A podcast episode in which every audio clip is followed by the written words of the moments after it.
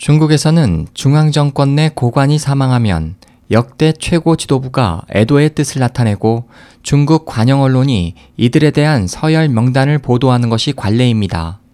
하지만 3월 하순 중국 전투기 개발 전문가 숭원 중국 공정원 원사가 사망했을 당시 발표된 서열 명단에 유일하게 장점인 전 주석의 이름이 누락된 것으로 알려졌습니다.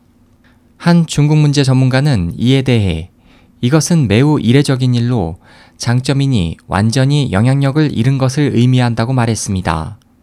현지 보도에 따르면 시진핑 중국 주석이 지난 2012년 말 중국 공산당 서기에 오른 후 전 최고 지도부 인사들이 항상 이 명단에 등장했지만 장 전 주석의 이름은 가끔 제외됐습니다.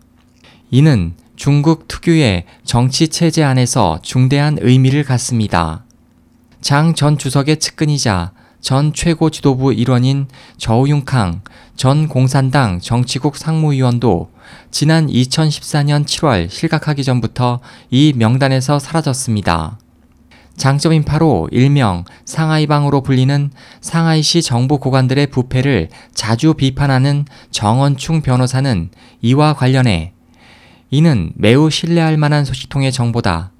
장 전 주석의 아들 두 명이 당국의 감시하에 놓여 행동이 제한되어 있다고 전하고 시진핑은 다음의 향방을 고민하고 있지만 아직 발표 단계에는 이르지 못한 것 같다고 말했습니다.